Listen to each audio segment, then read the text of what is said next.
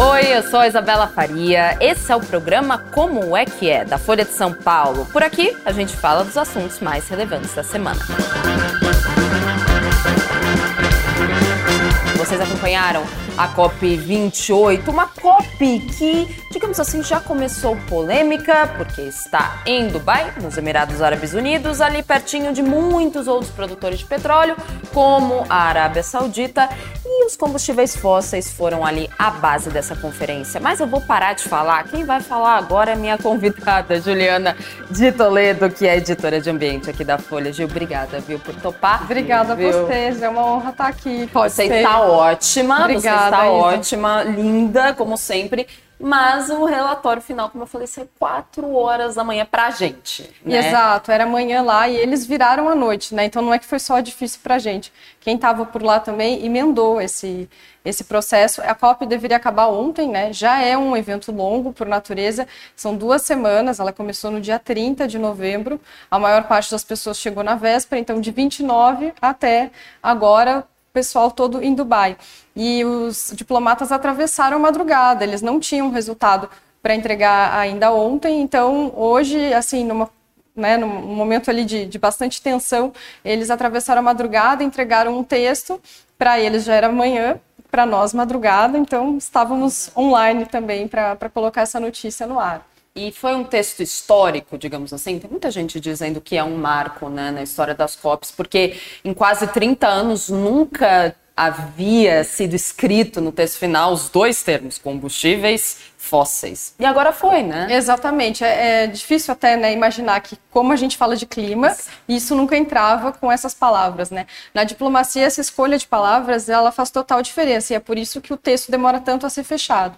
Então, assim, é histórico, e não só tem combustíveis fósseis, né, como fala com um verbo que é considerado assim ainda muito brando, mas de um, uma saída, né, para eles. O verbo em português seria alguma coisa como fazer uma transição, a transição para fora do uso. Então é, é um caminho para o fim da era dos combustíveis fósseis, que é algo que, assim, em paralelo, né, fora dos textos diplomáticos, já está muito claro na ciência que precisa acontecer há muitos anos, né? Então as COPs caminham junto com o conhecimento da ciência, mas o texto final delas muitas vezes não reflete isso, né? Então saem rascunhos, essa COP mesmo tinha tudo assim, né, nos primeiros rascunhos para ser ainda mais histórica, digamos, usar um verbo mais forte, falar de eliminação gradual, né? Não significaria que ano que vem, Sim. após a assinatura, tudo teria mudado. Mas a, a força da, da, escolha de palavras faz total diferença nesse jogo, né, diplomático, porque os países assinam num uhum. consenso e eles se comprometem aquilo, né? Então, estar nesse país, que é um petroestado, né, cercado ali por, por outros países que também sempre embargam essas decisões, né, às vezes não tão ligadas a, a petróleo, né, mas países que dependem também de carvão, dependem de gás natural, que todos são combustíveis fósseis, tendem a é, empatar né, essas decisões mais fortes. Então, dá para dizer também que foi uma surpresa justamente isso acontecer lá, né? A presidência da COP era muito questionada no começo, né? Como que eles colocariam em pauta justamente o principal produto da economia deles. Então, saiu, né? Mas por outro lado, como o mundo está no ano mais quente, né? Exato. A gente, gente não viu. A gente, a gente viu isso, exato, uma série de, de eventos climáticos extremos, né? E os cientistas já têm certeza, o ano não acabou, mas eles já têm certeza que esse é o ano mais quente que a gente já conseguiu registrar e muito mais. Eles extrapolam para 125 mil anos, né? Quando a gente não tinha os mesmos instrumentos, né? Naturalmente para registrar, mas outros estudos, né? Relacionados a gelo, a, a troncos de árvore, tem mil técnicas para você tentar entender como era o clima é, num passado mais distante, e tudo aponta para que esse ano é o mais quente, a média né, global. É, é, o mais quente da história. Então, assim, né, a urgência que estava sendo colocada por quem estava fora da sala, né, quem estava pressionando, digamos, os diplomatas, era de um verbo mais forte, de atitudes mais fortes. E esses textos, né, não têm sido também levados para a prática, né? A gente tem o Acordo de Paris, que então, também é histórico. Mais, nunca mais se ele sempre é citado. Exato. Mas ele nunca é cumprido, digamos assim, ou não? Ele foi cumprido? É justo dizer que, a gente, que ele não é cumprido mesmo, Isa, porque um dos pontos, que ele se repete nesse texto que, que foi aprovado nessa madrugada, é que a gente tem que cortar 43% das emissões de carbono até 2030, fim da, da década. É logo ali, né? Sim. Hoje a gente não conseguiu cortar nada praticamente. Ah, se você fizer uma comparação com alguns anos, até houve uma, um, um leve corte. É, mas a gente já está em emissões recordes nesse ano. A guerra da Ucrânia foi muito ruim para isso, né?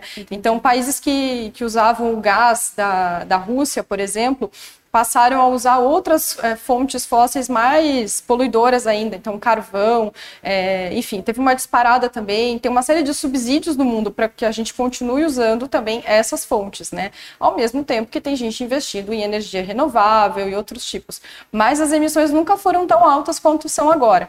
Então, tudo que a gente quer pelo Acordo de Paris, né, nos países que assinaram, é, não tem sido cumprido. É uma meta bem ambiciosa, se sabe disso desde o começo, mas é, de 2015, assinatura para cá, uhum. é, né, assim, tem muito pouco mudou. Muito pouco mudou. É, o Brasil tem um, uma situação diferente por né, cumprir a meta praticamente só controlando o desmatamento. Então, o Brasil tem uma missão que pode ser mais fácil Sim. É, aos olhos assim de, de quem tem problemas de, de energia para mudar. Mas, mas o Brasil também não contribui tanto para as emissões quanto outros países. Então, se a gente fala né, de melhorar o desmatamento aqui, e isso pode ser um dado positivo, em outros lugares não é bem assim, é mais complexo que isso. Perfeito, a gente pode voltar a falar do Brasil daqui a pouquinho, porque a gente tem um comentário no Instagram, Duda Fernandes justamente o que nós estávamos falando. Quem liderou a COP esse ano foi um empresário da área do petróleo. Exatamente. Sendo que o assunto da reunião era diminuir a utilização de combustíveis fósseis. Mas, no fim das contas, o pessoal que estava lá na COP ficou satisfeito com o resultado desse relatório, que não citou diminuição, não citou essas palavras, mas fez essa essa utilização da palavra transição. Exato. Mas o pessoal já considerou que, que foi, enfim, um Exato. avanço. É, é, os analistas até falam assim, né? Você joga em determinado momento as expectativas tão para baixo. É, quando começou quando a gente acontece... viu um CEO de uma petroleira, é. né? Você fala, nossa, essa COP vai ser um fracasso. Exato. E, e, e, ele enfrentou uma série de crises ali durante a COP também, né? Assim, no, no comecinho da semana que, a, que começou a COP, teve um furo, né? de reportagem da BBC que trouxe uma série de anotações que teriam sido dadas a ele para ele conduzir conversas é, no âmbito da COP. Então, seria praticamente aproveitar conversas de um evento que é para diminuir os combustíveis fósseis para que os Emirados Árabes fechassem acordos relacionados a petróleo. É, isso, o presidente da COP, né, o Sultan Al-Jaber, ele negou o uso disso. O Jaber disse que não, não usou esses documentos, é, mas, enfim, né, foi uma crise de imagem para ele logo no começo, que eram anotações preparadas para como aproveitar esse evento de uma maneira que era deturpar totalmente o sentido dele. É, mais alguns dias depois, é, uma, uma conferência que era fechada foi vazada, né? E esse vídeo é, mostrava ele dizendo que não tinha base científica para a gente pedir o fim dos combustíveis fósseis. É. E o que não é verdade, porque existe essa base científica. Então, foi uma, mais uma nova crise. Então, em termos assim pessoais, entregar alguma coisa para o presidente da COP era algo importante. Mas a presidência da COP não funciona sozinha, né? Então, os entraves vinham muito de outros países também. A Arábia Saudita, por exemplo? A Arábia Saudita, por exemplo, é vizinha, né? E, vizinha, sim. e é o país que, que lidera ali a, OPEP, né? A Organização do, dos Países Produtores de Petróleo.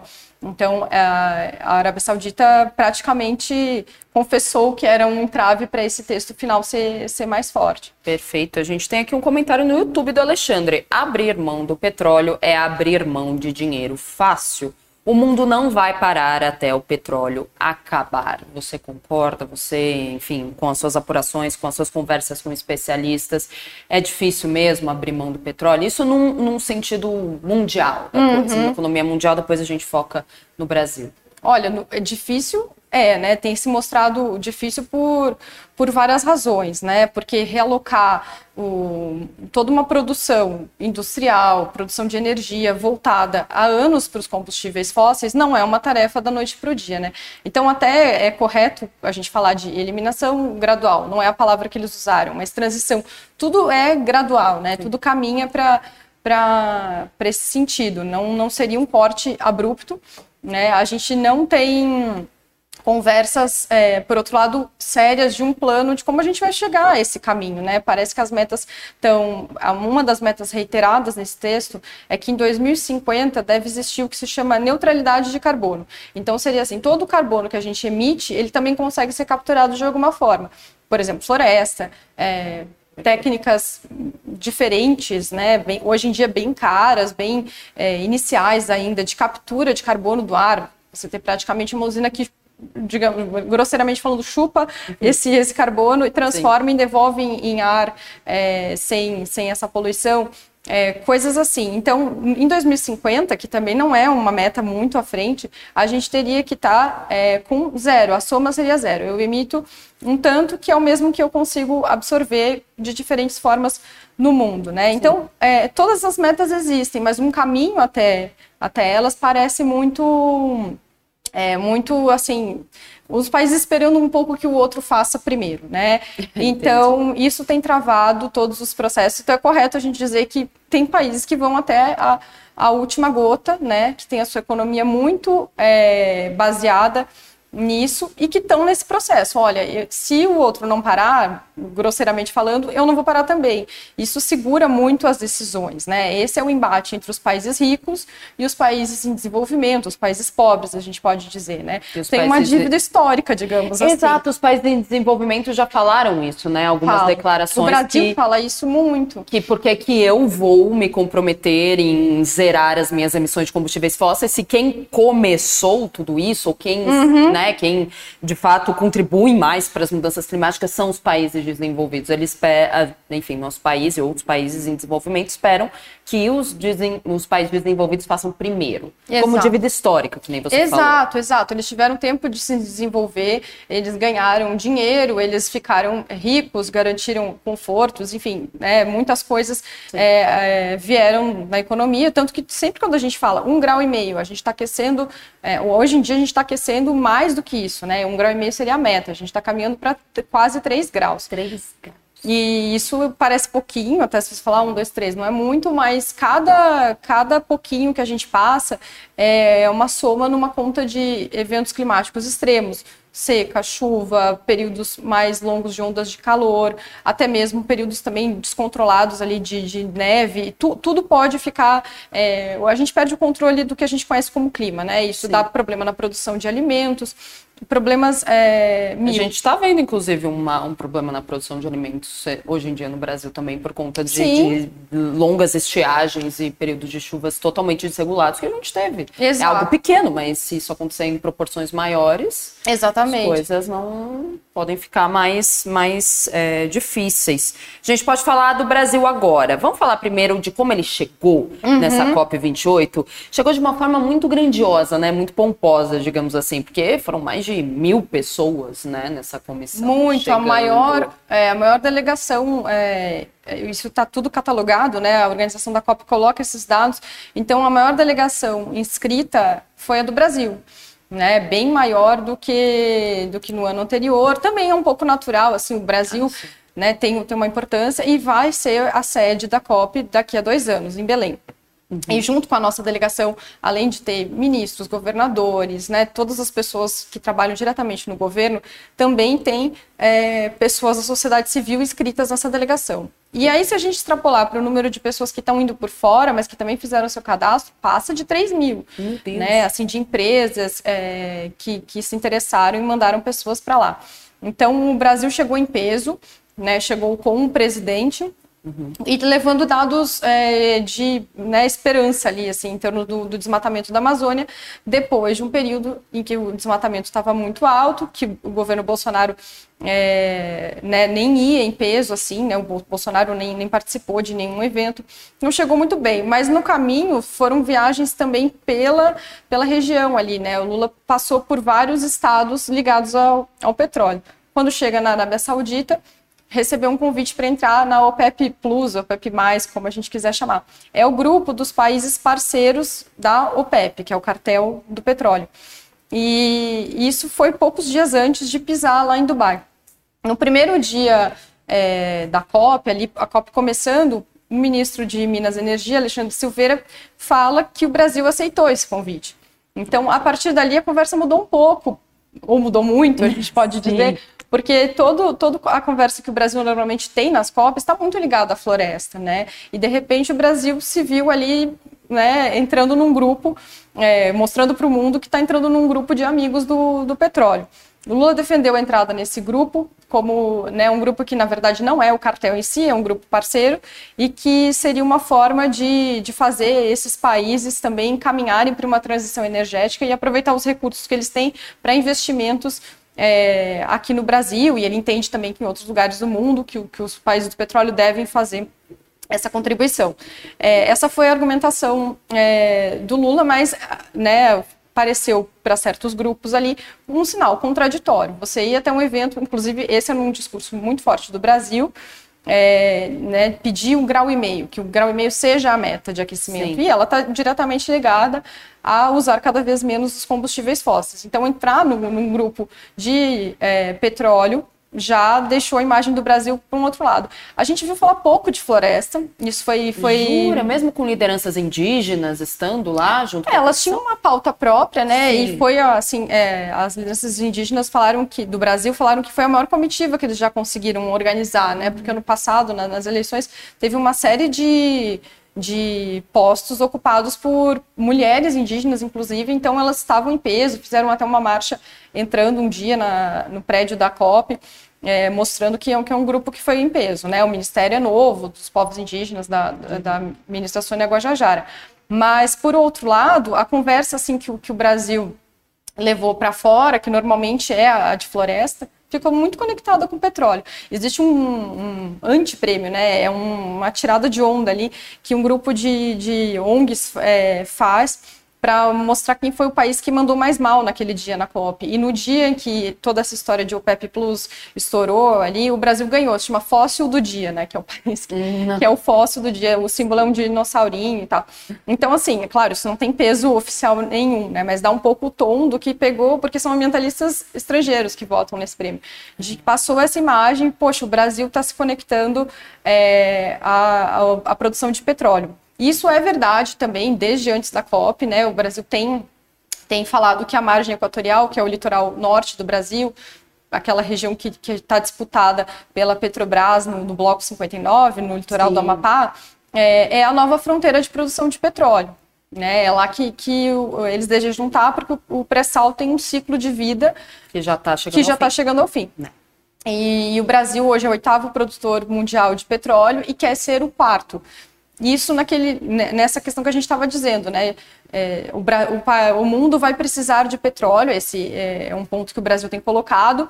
Então, que sejamos nós a, a produzir é, esse petróleo até, até o final ali, porque nós conseguimos fazer um, a Petrobras bate muito nessa tecla, um petróleo que é menos carbonizado, porque a produção não envolve tantas emissões de carbono.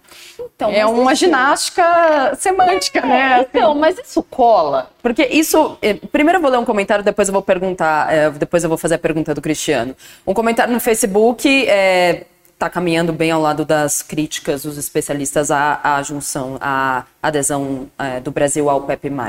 Se o Brasil almeja ter liderança climática no planeta, não pode se juntar a um clube de produtores de petróleo, ao PEP Plus ou mais, enfim, confundindo a produção de petróleo com liderança climática. Que vergonha, não? Aí o Cristiano Ferreira está perguntando aqui, qual o tamanho então da influência do Brasil nesse tema? Na COP28. Você falou do que eles estão fazendo essa ginástica semântica de dizer que o petróleo, o nosso petróleo, que é, é tá ali nas mãos da Petrobras, é menos é mais limpo, menos sujo. É, digamos exato. Assim. Tem essa parte Isso também. Cola. É, assim. Pro mundo, né? Pro mundo, né? É que alguns países, assim, é, devem ainda mais dever de casa, a gente é. pode dizer, né? Então, então cola nesse sentido, né? Mas é, é difícil essa corrida que parece que está tá começando pelo fim dos combustíveis fósseis, ver quem vai ser o, ali o líder do final dessa corrida.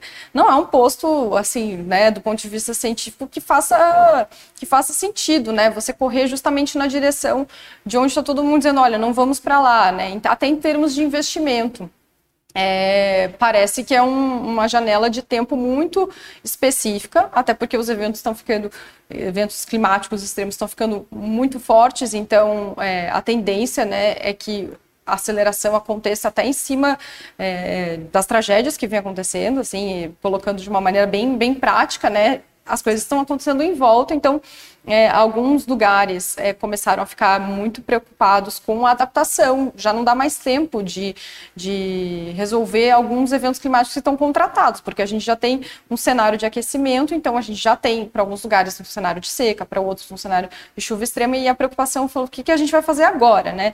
Então, tem lugares com essa urgência. Por outro lado, como a gente falou, o mundo vai precisar de petróleo em algum local e o Brasil está se colocando como um exportador. Não é que a gente precise petróleo aqui internamente, né? A matriz energética do Brasil ela é bastante limpa. A gente precisa para gasolina, diesel, né? Tem, tem questões internas, mas essa produção, quando a gente fala que a margem equatorial é o, a nova fronteira que o Brasil está buscando, ela é pensada para exportar. Então, certo, é isso que o Brasil também tem colocado. Não, a gente está se colocando como é, alguém que vai exportar, não é que a gente vai consumir, né? Não é que essa, essa conta da, da, das emissões de carbono vai ficar para a gente, mas é, na prática, né? É, é uma conta que não fecha, né? Então, é, e houve um leilão de petróleo. Houve né, um leilão também. de petróleo isso, hoje. Isso pegou mais mal ainda, né? Além da entrada na OPEP, então estávamos discutindo Sim. os combustíveis fósseis, o aumento da temperatura global, e aí no dia também durante dia... a COP, exato. Um leilão, é, a ANP, né, é, que é a Agência Nacional de Petróleo, convoca esses leilões de quando em quando. Esse leilão é bem grande, ele tem mais de 600 é, postos ofertados. Enquanto a gente conversa aqui, já deve ter resultado desse leilão. Até onde, onde eu vi, ele estava indo muito bem no sul, né? Uma bacia que, que se chama Pelotas, é justamente perto da cidade de Pelotas, é, no Rio Grande do Sul. E, e também postos ofertados na Amazônia, em vários locais, inclusive com uma briga jurídica sobre se alguns postos poderiam ser, ser colocados em leilão ou não, porque ficam em regiões sensíveis Exato. do ponto de vista ambiental, Sim. às vezes também é, social, né, perto de terras indígenas. Tem, como são muitos os postos, a realidade é, é, é que pega muitos pontos é, que os ambientalistas também condenaram, não só pela quantidade, mas também porque esses, né? Então, tudo isso aconteceu nessa participação do Brasil na COP. A COP deveria ter acabado ontem, acabou hoje, justamente no mesmo dia que tem esse mega leilão, que os ambientalistas estavam chamando de um leilão do fim do mundo. É um pouco essa corrida final, né? Assim, e, está indo bem, as petroleiras estão comprando até o, o, ponto que estava é, sendo ofertado ali, né? Não, não era um leilão para chamar de, de fracasso, né? Sim. Isso não significa que, claro, todos os postos, esses 600, vão virar primeiro que eles não, não vão ser comprados todos provavelmente, ou vão virar uma operação, né? É o primeiro passo, depois é, acontece a pesquisa também, a licença ambiental precisa ser dado, dada, né? Não é automático Entendi. esse processo todo, mas significa que tem muita gente investindo em petróleo que o Brasil está colocando é, isso é, né, como um, uma aposta sua.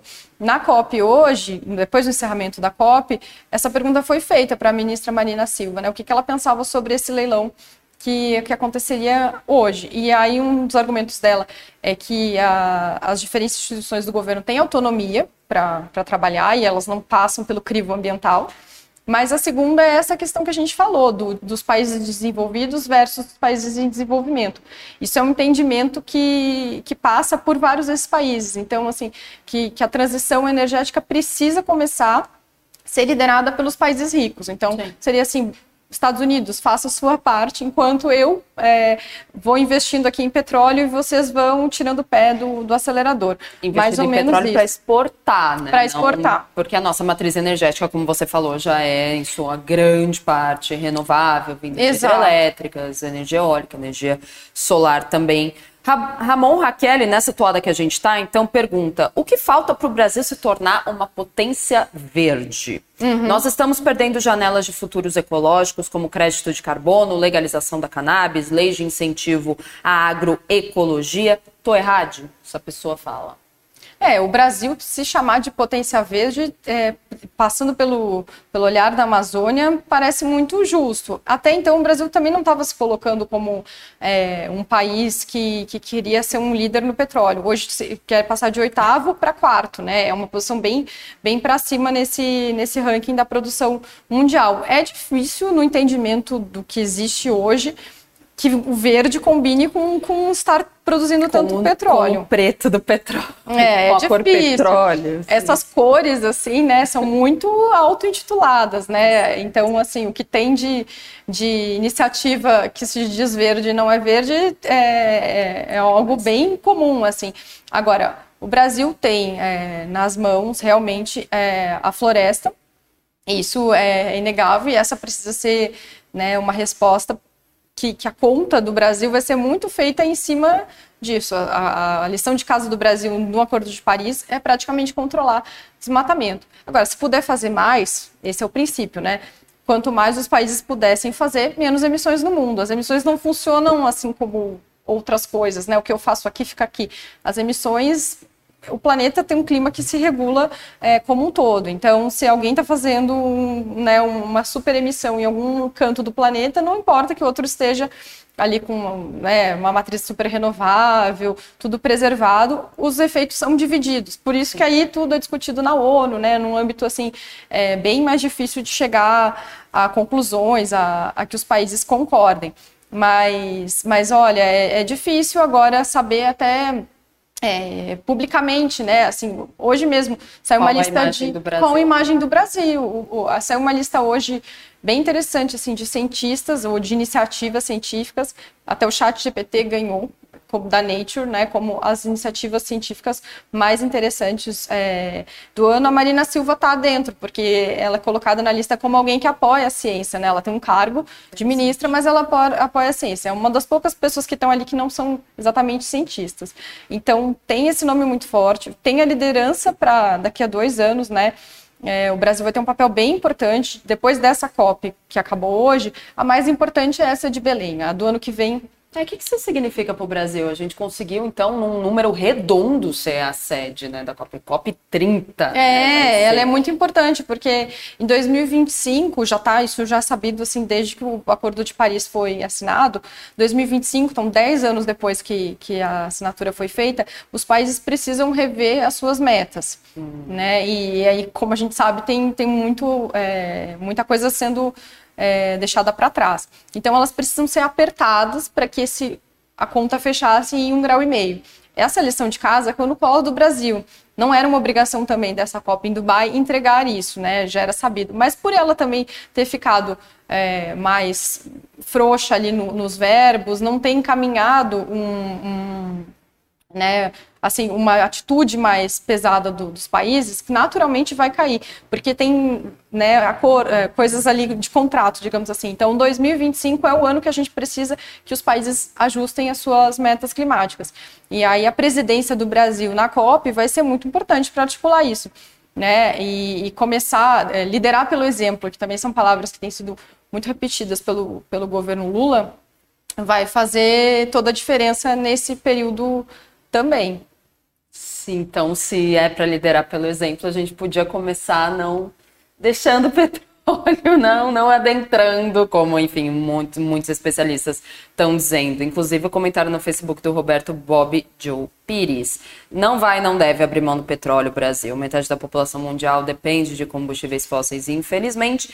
E, infelizmente, o Brasil depende desse tipo de commodity. Como você falou, agora está mais interessado também em exportar esse petróleo menos sujo. Exato, exato. Digamos assim. Teve mais alguma coisa na Copa que você quer para a gente ah, falar para arrematar, além da, das discussões acerca de combustíveis fósseis, de tentar manter a temperatura global em um grau e meio só de aquecimento? Mais alguma coisa que foi firmada de importante ou não?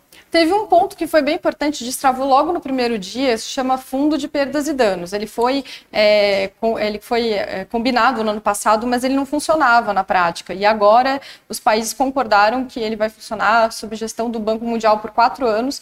E, e ainda tem muito pouco dinheiro sendo é, prometido para esse, esse fundo, mas é um começo de uma iniciativa que é cobrada é, há muito tempo. Né? Seria um fundo para esses países que estão sofrendo perdas e danos já diz, né? É quando acontece uma tragédia, eles pudessem acessar esse fundo, pegar esse dinheiro e se reconstruir, digamos. Então, é, é a ponta mais assim imediata do que pode ser feito agora. É, esse dinheiro parece muito pouco, ele arrecadou cerca de 800 milhões de dólares em promessas, isso é muito pouco, assim, em, em apenas uma tragédia de grandes proporções, talvez esse dinheiro é, já tivesse terminado, mas foi um, um comecinho importante para o fundo também, algo que não, não parecia que ia acontecer, e foi logo no primeiro dia da Copa, ele até ficou um pouco esquecido, porque não, não foi para para o último dia essa, essa decisão. É um fundo também, eu acho que todo mundo vai ouvir falar bastante dele, tende a ter muita discussão sobre quem doa, quanto doa, quem pode acessar, né, um entendimento de, de que, quem são os países mais vulneráveis, é para eles que ele está destinado. É, o Brasil, será que ele é um doador ou será que ele pode usar o dinheiro, né? Então, assim, não tem uma redação muito clara de, de quem está... É, ali na fila para doar e quem está na fila para receber. É alguma coisa que vai aparecer também nos próximos anos. Foi uma, uma entrega ali, é, não sei se inesperada, mas principalmente por ter sido já, no primeiro dia que aconteceu é, na COP. E agora a gente vai ouvir falar muito da COP, eu acho, assim, principalmente pensando em Belém, ano que vem ela é no Azerbaijão, com menos é, pautas importantes para acontecer, mas praticamente a partir de agora a, o Brasil já precisa né, pegar uh, o trabalho de construir esse, esse evento, até da parte de construir mesmo, assim, né, infraestrutura de Belém, é, tudo precisa ser pensado na linha do que a gente lembra de Olimpíadas, Copa do Mundo, precisa de rede hoteleira, precisa de uma série de, de estruturas.